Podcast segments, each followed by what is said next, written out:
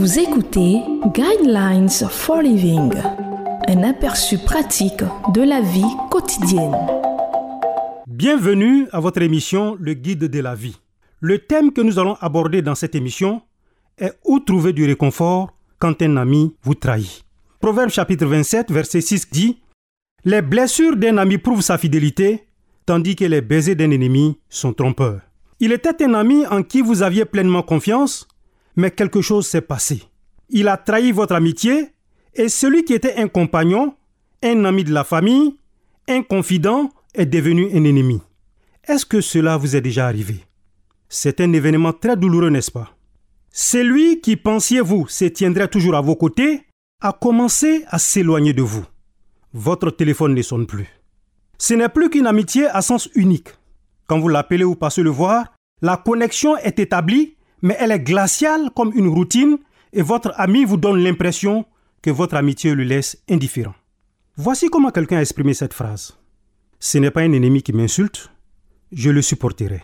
Ce n'est pas mon adversaire qui s'attaque à moi, je me cacherai devant lui. C'est toi, un homme de mon rang, toi, mon confident et mon ami.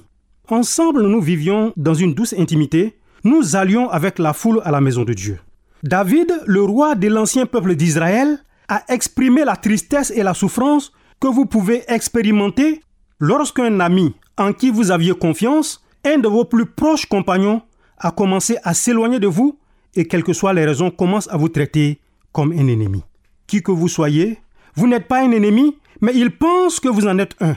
L'aiguillon de sa trahison est beaucoup plus douloureux que s'il provenait de quelqu'un de qui vous vous attendiez à recevoir un tel traitement. Grâce au pouvoir qu'il exerçait, David aurait eu le choix de répondre de différentes manières. Comme le patron qui peut embaucher ou renvoyer, David pouvait rendre la vie misérable à celui qui l'avait trahi. Il aurait pu lui rendre œil pour œil et dent pour dent ou lui rendre la monnaie de sa pièce. C'est ce que la plupart des gens auraient fait. Mais qu'est-ce qu'a fait David? Vous pouvez en lire le récit dans le psaume 55 de l'Ancien Testament. David commence par exprimer ses sentiments. Il écrit au verset 5 et 6 Mon cœur tremble au fond de moi et les terreurs de la mort fondent sur moi. La peur et l'épouvante m'assaillent et la terreur m'envahit. Il admet honnêtement qu'il aimerait fuir, versets 7 et 8. Si seulement j'avais des ailes de la colombe, je m'envolerais et je trouverais le repos. Oui, je fuirais bien loin, j'irai habiter au désert. Vous est-il arrivé de désirer faire demi-tour et de vous enfuir devant une situation désagréable? Donc, vous savez ce que David ressentait.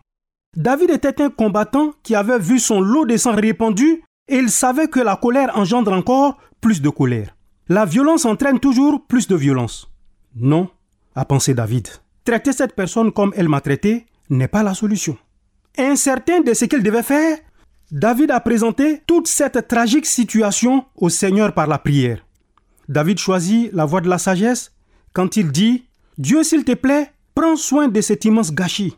Puis il redonne quelques conseils dont nous avons grandement besoin aujourd'hui. David termine en disant Quant à moi, je me confie en toi.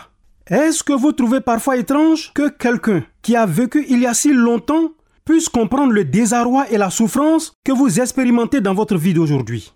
Dans le livre des psaumes, nous nous voyons nous-mêmes ainsi que nos sentiments notre souffrance et notre chagrin. Nous reconnaissons nos erreurs dans celles des hommes et des femmes qui ont écrit et vécu il y a bien longtemps et nous pouvons trouver les solutions dont nous avons désespérément besoin aujourd'hui. Chers amis, êtes-vous aussi accablés des soucis qu'il était David? Alors remettez votre sort au Seigneur et il vous soutiendra également. Vous venez de suivre Guidelines for Living. Pour en savoir plus sur l'émission, veuillez contacter la station que vous écoutez.